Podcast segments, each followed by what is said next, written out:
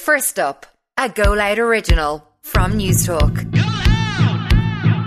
Good morning. It's Friday, the 9th of December. I'm Quisha Conley, and this is First Up, all the news you need to start your day. On this morning's edition, weather warnings for snow and ice as cold snap continues.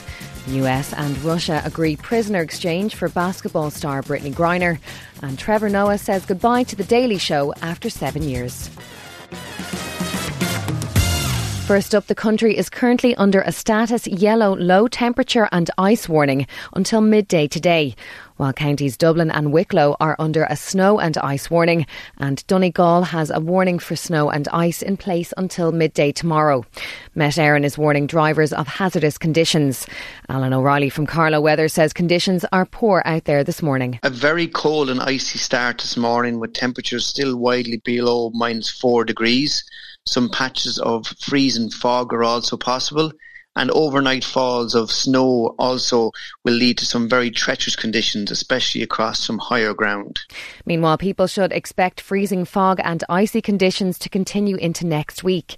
Junior Minister for Local Government, Peter Burke, is appealing to people to watch out for vulnerable neighbours. Keep an eye on your neighbours, especially those who are vulnerable and elderly. That's very important uh, over cold period, but we want to be very um, careful in terms of how we manage this uh, period because, as you know, things can escalate quickly. But at the moment, it's a, a cold snap and uh, freezing fog, wintry showers are the biggest concern. Increasing housing output by 10,000 units would increase construction sector wages by approximately 1%.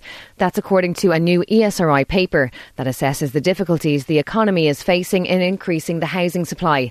The think tank says the spike in inflation will have a short term impact on the housing market.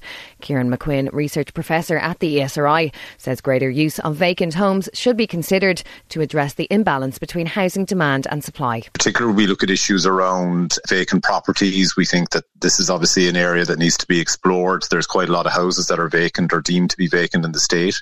So it's important to look at those. But we also, you know, acknowledge, for example, that there have been initiatives, for instance, in the Housing for All around around initiating compulsory purchase order schemes by local authorities. So we think that's a useful step forward. The US and Russia have exchanged jailed US basketball star Brittney Griner for notorious arms dealer Victor Bout, held in an American prison for 12 years. US President Joe Biden says Griner was safe and on a plane home from the United Arab Emirates. Griner was arrested at a Moscow airport in February for possessing cannabis oil and last month was sent to a penal colony. And Trevor Noah has presented his final episode of The Daily Show after seven years in the role. The South African comedian appeared emotional as he delivered one of his final monologues. He said he was grateful to the black women who shaped and nourished his life and thanked viewers, even the people who hate watch. And that is first up for this Friday, the 9th of December. I'm Quisha Conley. Please start your day with us again on Monday. In the meantime, you can check out all the news you need on newstalk.com.